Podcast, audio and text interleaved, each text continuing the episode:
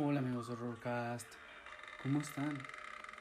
Sean bienvenidos al último capítulo de la historia de Jeffrey Dahmer. Así que ponte cómodo y escucha el desenlace de esta historia. En julio de 1991, Dahmer convenció a Tracy Edwards, escuchen bien, el nombre del único sobreviviente de Jeffrey Dahmer, Tracy Edwards, un joven de 32 años. Lo acompañó a su casa para tomarle fotos a cambio de 100 dólares. Sin embargo, como lo relató en el juicio que se realizó poco después, Edwards descubrió los planes de Dahmer. Logró escapar del apartamento y llamar la atención de dos policías que de inmediato se dirigieron hasta el lugar. Ahí, después de descubrir un par de fotografías de cuerpos desmembrados, Dahmer fue arrestado. Además de aceptar que había asesinado a 11 personas en su declaración a la policía. Las autoridades de Milwaukee encontraron en el apartamento al menos cuatro cabezas de sus víctimas, órganos como un corazón y un barril que contenían restos humanos disueltos en ácido, entre otros macabros hallazgos. En su testimonio, Dahmer admitió que había cometido actos de canibalismo y necrofilia con los muertos que habían sido sus víctimas. Tras un corto juicio, Dahmer fue hallado culpable de al menos 15 asesinatos y condenado al igual número de cadenas perpetuas.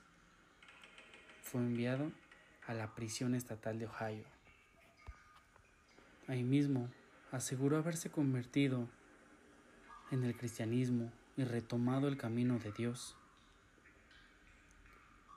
Ese camino tuvo una mortal desviación el 28 de noviembre de 1994, cuando el monstruo en Milwaukee se peleó con uno de sus compañeros, Christopher Scarver, mientras trabajaban en la limpieza de la prisión. En el enfrentamiento, el recluso golpeó a Dahmer con una barra de metal en dos ocasiones, causándole la muerte inmediata. Esta increíble noticia se esparció muy rápidamente por toda la Unión Americana y el mundo. Los familiares de las víctimas de Dahmer fueron los primeros en mostrar su sentir. Algunos respiraban tranquilos ante el fin de su condena. Otros exigían que se esclareciera el caso.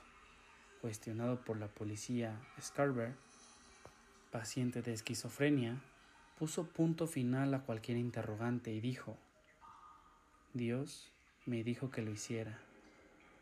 Jesse Anderson y Jeffrey Dahmer están muertos. Y así lo fue. Qué horror esa historia, ¿verdad? ¿Quién iba a decir que el monstruo de Milwaukee sería uno de los mayores asesinos en serie en el mundo, en la Unión Americana?